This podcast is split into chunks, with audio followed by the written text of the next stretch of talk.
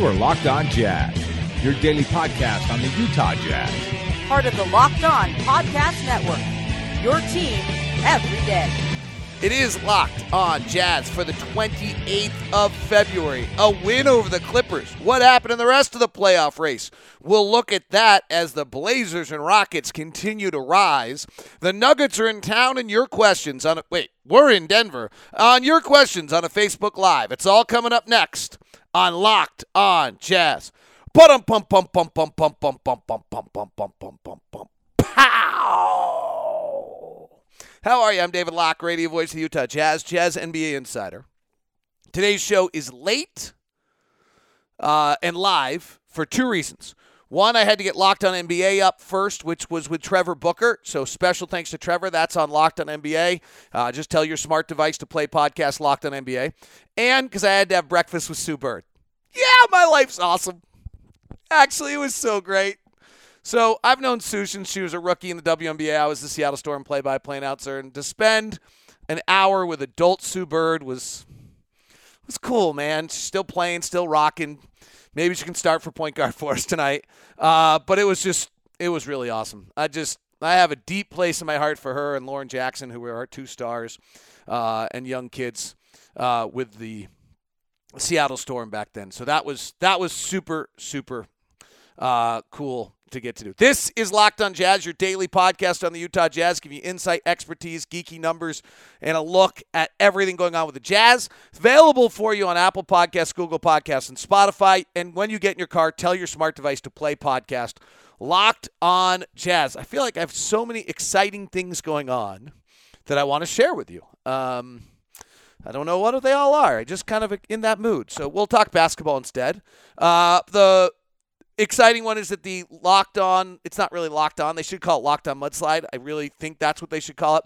But the chocolate mudslide and the caramel vanilla uh, mudslide cookies from Leatherby's available exclusively at the store starting tomorrow. So that's kind of cool. All right thanks so much. Bunch of people are on the show. Let's get it rolling. Uh, let's start with what we do every single day which is a quick look at the playoff push and what took place last night because it's actually um, it's actually pretty important to see what happened um, in last night's games uh, and update you on all of that. Um, the and I think we did it the other day. The only game was the Oklahoma City uh, game, so Denver got that win. Uh, Denver is just they're really good right now. I mean that's uh, and that's going to be quite a task tonight. Though I don't think tonight's quite as uh, meaningful as other. So Portland had a 33% chance to win last night, according to our, the 538 system, going into Boston, and they won. Portland is 4 0 since the break. They're 2 0 in games where they had 20 to 40% chance. They are pushing toward 52 wins for the Jazz to get home court advantage in the first round with the way things are taking place, I, I really think we can only lose two more games the rest of the way. It, it's crazy. Um, Houston last night beat the Hornets. So they are executing exactly as they're supposed to. Plus, they got one extra win uh, that we didn't anticipate. Uh, the Jazz had an 85% win probability last night and did exactly that. So they go to 2 and 0 in those games they had to win. San Antonio had a 67 win probability last night, and they did exactly what they were supposed to do. This is what ends up happening: is that people win these games. The Clippers. Uh, obviously, with their 15% win probability, did not. And the uh, I would like to thank the now the Clippers, by the way, only have six more games the rest of the year with under 40% win probability. After tonight, the Jazz do not have another game in which their win probability is under 40%. The Jazz could very well be favored in every game the rest of the way. Sacramento, who has to find a way to win games that they are considerably not favored in, uh, lost last night. They had a 24% win probability against the Milwaukee Bucks. They now go to 0 2 in games that are 20 to 40. If they're going to make the playoffs, they're going to have to win those games. And the Lakers beat the Pelicans last night, 65% win probability. Frankly, if the Lakers didn't win that, it would have been just an absolute uh, bloodbath there. Here's how it's playing out, though, kind of exactly as we expected. Certain wins, which are 80 to 100%, their teams are four and one. They'll go up to about 90. Should wins where it's 60 to 70%. Teams are winning at 80% rate on those games right now. They're 8 and 2. Pick'ems are 2 and 3. Unlikelies, which are 20 to 40%, and they'll win about 35%, a little higher than usual. They're 3 and 4 and no chance games. our teams are 2 and 4 uh, so far. As we expect, teams overperform slightly on these models, and that's what takes place um, so far. For the Jazz last night, they win their fourth game this year when trailing by 15 or more in the first quarter. That is the fir- the first they lead the league. Not a stat I think we would love. They lead the league in tra- games when trailing by 15 or more in the first quarter. Pretty incredible, actually, that you can uh, do that. It shows, as Rudy Gobert said post game, it shows a bunch of guys that are willing to go to the next play all the time and not uh, be you know worried about what is taking place. It shows a level of belief in what they're doing and a leather a level of togetherness uh, to what they're doing as well. So I, I do actually think it's an admirable quality that the fact that the Jazz fall behind by 15, get to seven at halftime, it's still seven, and they finally make their run and surge. Neto's three at the corner pushes it to a tie. And then last night, the Clippers are the number one team in the NBA in uh, clutch play all year, and the Jazz were able to to outdo them in the clutch. So that I think um, is really an important uh, thing for the Jazz to be able to pull off is the fact that they won a clutch game in that manner against a team uh, that is as vital or as you know, frankly, as as good in the clutch, particularly because they're to get the free throw line, as the LA Clippers have been this year. So that's a nice, nice win for the Jazz. Uh, the Jazz won that game to me largely due to shot selection. I actually never, I fell asleep while writing "Empty the Noggin" on the plane. I actually had a long day on a personal note yesterday. Nothing, nothing. Well, nothing wrong with my family, but real stuff. Uh, I'm getting old enough that sometimes some of my friends aren't doing great. So that was a hard day, and I just crashed. I got on the plane and just went out. So I'll try to get Empty the Noggin up. But I actually wrote this up for Empty the Noggin last night never finished it. The Clippers took 46 non restricted area twos. It's interesting. On the day that we did a show about how important shot distribution is, uh, the Jazz won a game because of shot distribution. So the Clippers took 46 non restricted area two shots last night. The Jazz only took 27. The Jazz took eight more shots at the rim and eight more three point looks than the Clippers. Five of those eight were corner threes.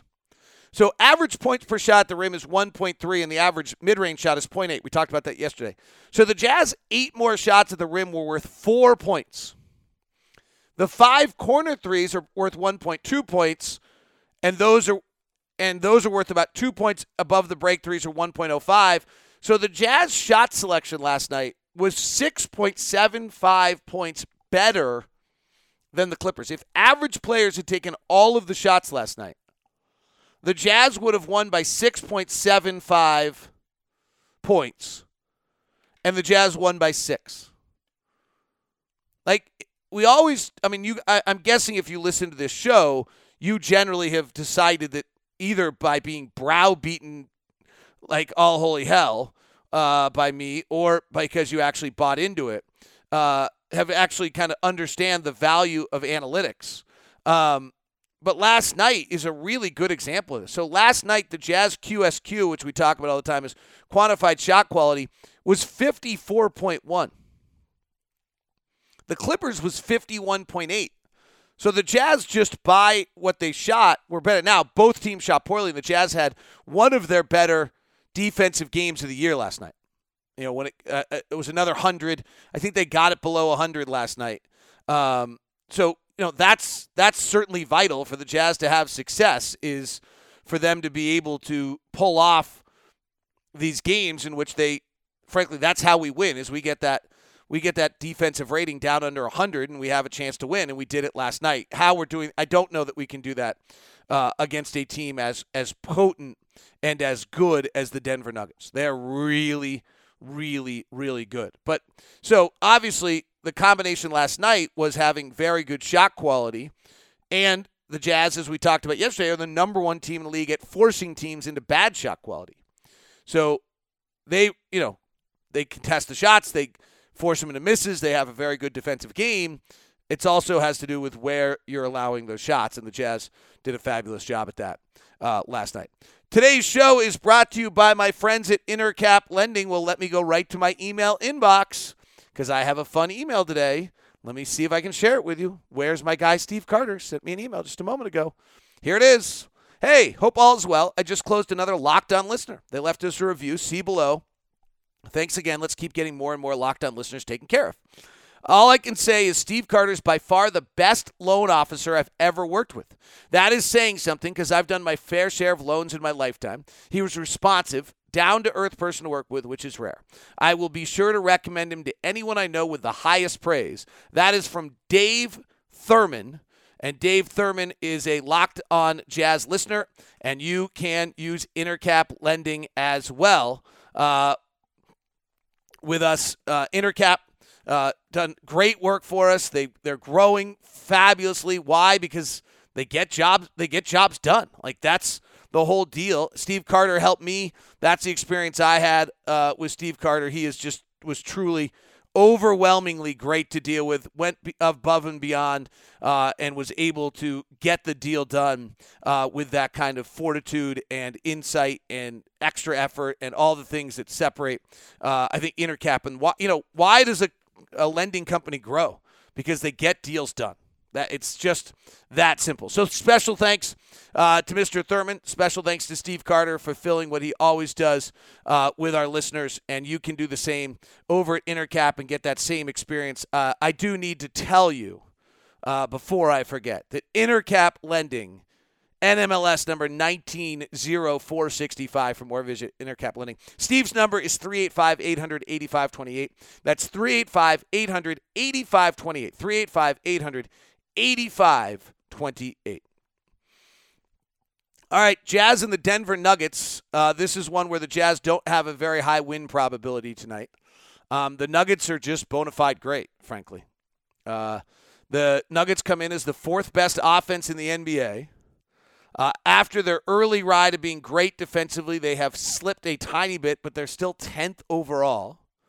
Um, if you look at them over the last 15 games, where everybody thought they were um, clearly slipping, I'm not sure that that concern is as legitimate um, as everybody put onto it. But they're still they're 11 and four, and their defensive rating is now fifth in the NBA over the last five games. So, or over the last 15 games. So I would say that that whole concern that they had lost it defensively is gone.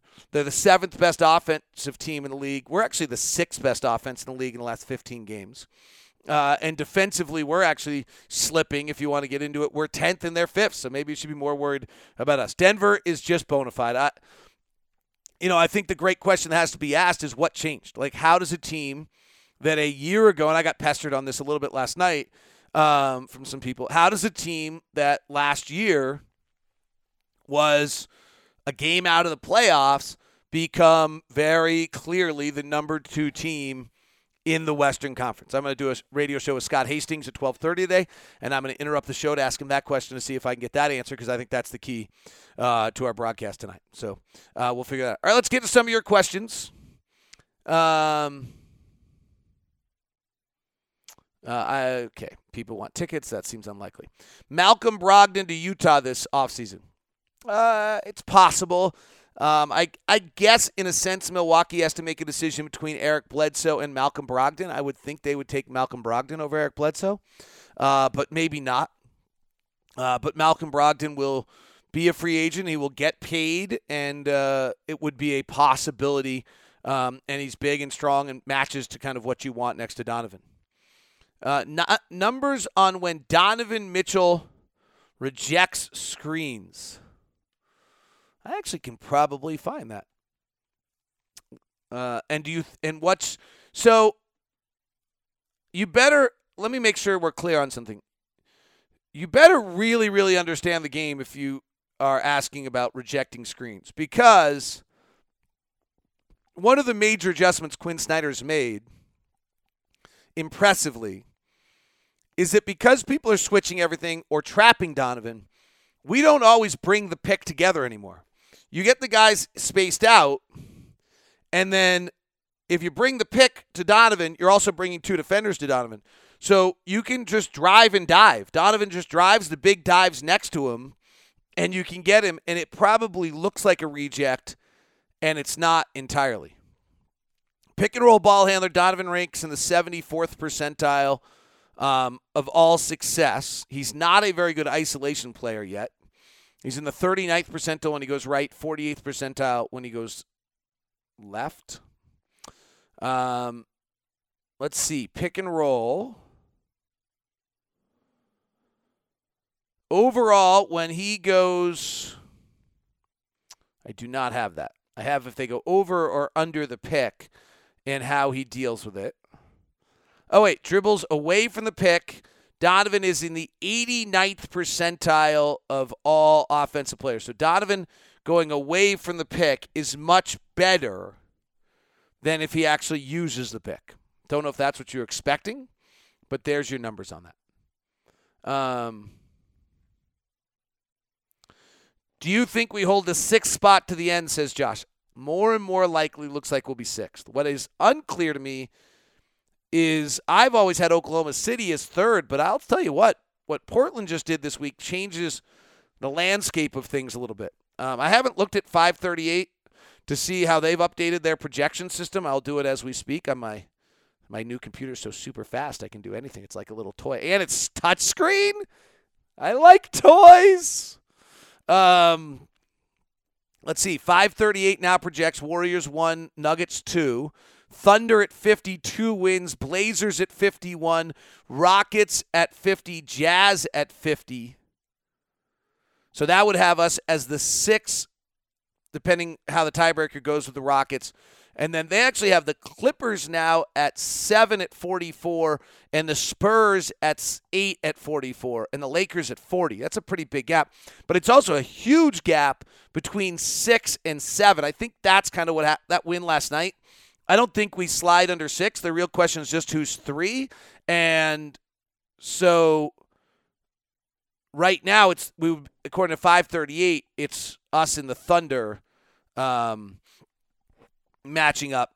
And basketball reference projects actually basketball reference now projects the Blazers ahead of the Thunder, but has us projected ahead of the Rockets. Um, and they have the same. They have the Kings ahead of the Lakers. Uh, so they have the Warriors. They have a little less win total. Warriors, Nuggets, then Blazers. But we're talking a 0.3 difference between the Thunder. They have the Jazz at 48, not 50. The Rockets at 48. The Clippers and Spurs. They're all the basketball reference one is always a little um, low. I don't quite know why that is or what it is uh, on their system. The ESPN projection has Golden State, Denver, Oklahoma City at 51, Portland at 51, Utah at 49, Houston at 49, San Antonio at 45. So you've got it. Like that's where we are. It's un. I don't think we're getting to three. Seems unlikely.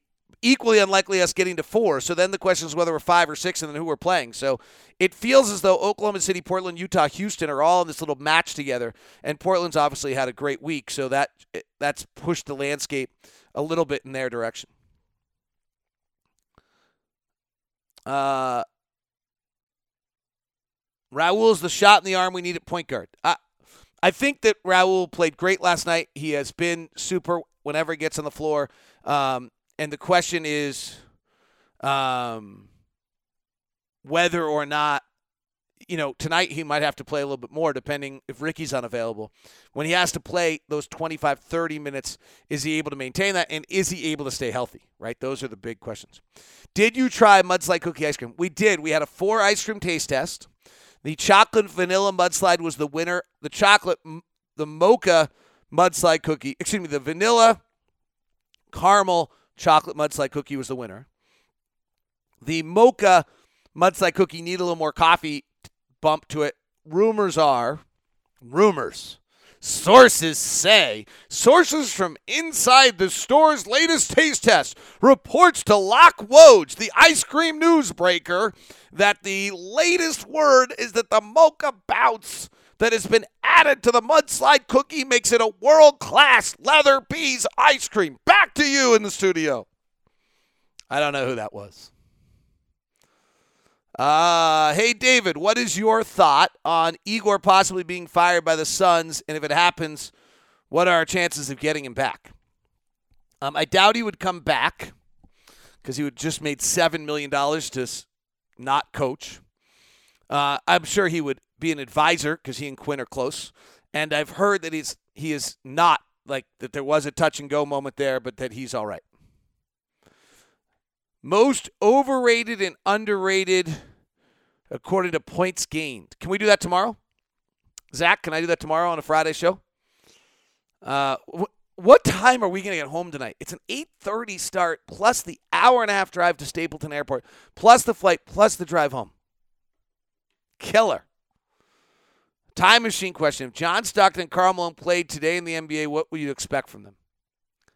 Probably exactly what they did. I mean, I think Mailman would evolve his game a little bit and be able to shoot from the outside, and and John will probably have to shoot a little bit more, but probably very similar to what they are. I mean, they're that good. John might have a hard time on switches. We didn't do that. Um, would Malone be a five? It's a good question. There aren't a lot of power forwards like Karl. Has the 14 second shot clock rather than 24 shot led to more possessions? Uh, I think I read somewhere it's a limited amount, uh, not a, not a huge number, um, is what I believe is surprisingly surprisingly few. It has led to some exciting moments late in the game where the shot clock used to be off, and now all of a sudden it's not off anymore. Um, and so I think that has that has led to some kind of interesting uh, things along the way. If you are in the market for buying or selling your house, Homie is built on the mission to save customers thousands in commission when you buy or sell a home by utilizing technology to make the process more efficient. They have a team of agents there to help you out. Here's how it works rather than paying your 6%, Homie sells any price home for the same low cost of $199 to list and $12.99 at close, regardless of what the house costs. When you buy a home with Homie, you qualify up to a $5,000 buyer refund as well. So that's how Homie works. Is it working? Well, some of the data that has come in so far shows that Homie is selling homes at slightly above the market value right now. Uh, is selling homes a little bit faster. Helly's, uh, they're selling at 99.3% of the list price. They sell in 14 days over 16 days. So, yes, it, the data is showing uh, that it's all working over at Homie. So, I've got a number for you to text to find out more about my friends at Homie. Actually, uh, text LOCK, L O C K E, to 88588. That's LOCK to 88588 and find out why it's working better, why they sell faster, and find out how their team will help you out. LOCK to 88588. All right, let's continue with your questions on our live edition of Locked On Jazz today. Trevor Booker was my guest on Locked On NBA. A lot of fun. Make sure you grab that. From Zach, what would the league consider shortening the shot clock to 20 for a faster pace? I don't know why you would need to. The pat the pace is crazy fast. Not jazz related, but what's your thoughts on Boston and their situation? Hayward seems to thrive when Kyrie's out of the lineup. Um, I think they have. I talked about this from the very beginning of the season. Most people dismissed me when I talked about this. Um, they, if you took the possessions used in the playoffs, added Kyrie, and added Gordon, they were at 130 possessions to be used in a game. It's just too many. You can't have it. You know, it's great to have all this talent, but if you have 130 possessions in a 100 possession game, each player has to reduce their usage value by about 13% or more to be able to get the team all right, and not no one's willing to do that. Um, you know, it's all it's nice. I heard saw somebody say that well, they're all better when Kyrie's on. Well, the offense is 0.83 points per 100 possessions better when Kyrie Irving's on the floor. Uh, by the way, the offense is also better when Gordon Hayward's on the floor. It's worse. The defense is not. Uh, so it's they they are just cannot find the mixture that they need to have. Jaylen Brown is not as good as everyone thinks. Terry Rozier is not as good as everyone thinks. They are too inefficient. Those are probably the two most overrated points gained player to our previous question. Um, they have some inefficient players on that roster. Uh, they are not as good defensively this year when Al Horford is on the floor, which is really surprising and might mean there's a sign of aging going on there. I know. Jake Locked on Celtics is great. Jay King, John Karalis, Sam Packard. Like, if you really want to know what's going on with the Celtics, go tell your smart device to play podcast Locked on Celtics. Because th- those guys know it. Jay's the Athletic writer. John Karalis is the Mass Live, and Sam Packard does great work. What, by the way, the reason Portland's so good right now is because they stopped playing Evan Turner. If if if Boston stopped playing negative offensive players, they'd be better too. You you cannot survive playing negative offensive players. I, I've been preaching this forever. Portland's offense was seven points worse when Evan Turner was on the floor. So they stopped playing him.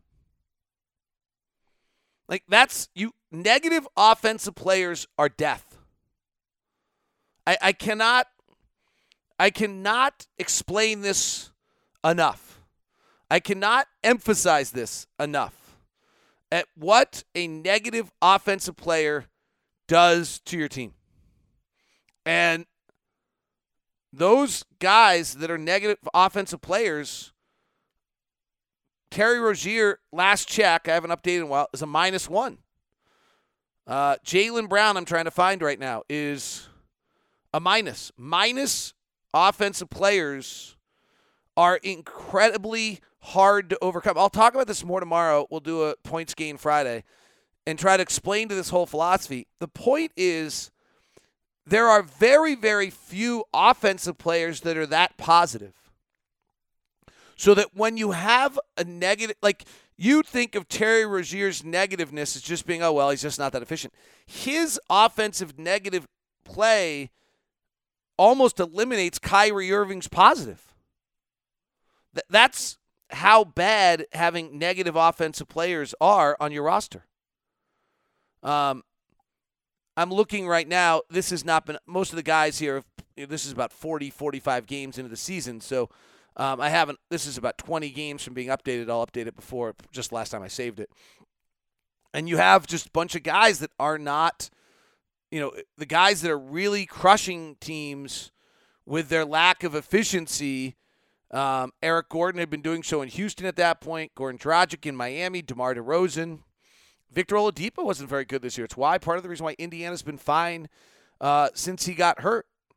Uh, most of them are just on bad teams, but Andrew Wiggins is one of these guys. Russell Westbrook has been one of the least efficient players in the league.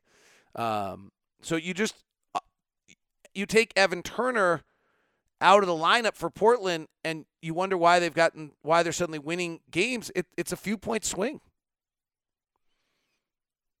and that's what makes that's what's made Portland better. Evan Turner was a minus one. They stopped playing him. Wade Baldwin was a minus one. They traded him. CJ McCollum was a minus 0.5. They added Rodney Hood instead. That's a big that's a big plus in the right direction. Uh, where does Ricky Rubio sit with the Jazz in the future? Time to hand the reins over to Exum or Neto or draft a guy like Tre Jones from Duke.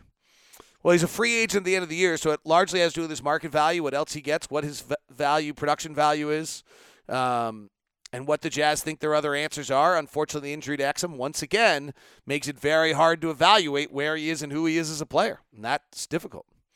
Uh, Denver commentators last night said that Mitchell is the worst finisher at the rim in the league this season. Denver commentators. Why would Denver Clippers commentators or Denver?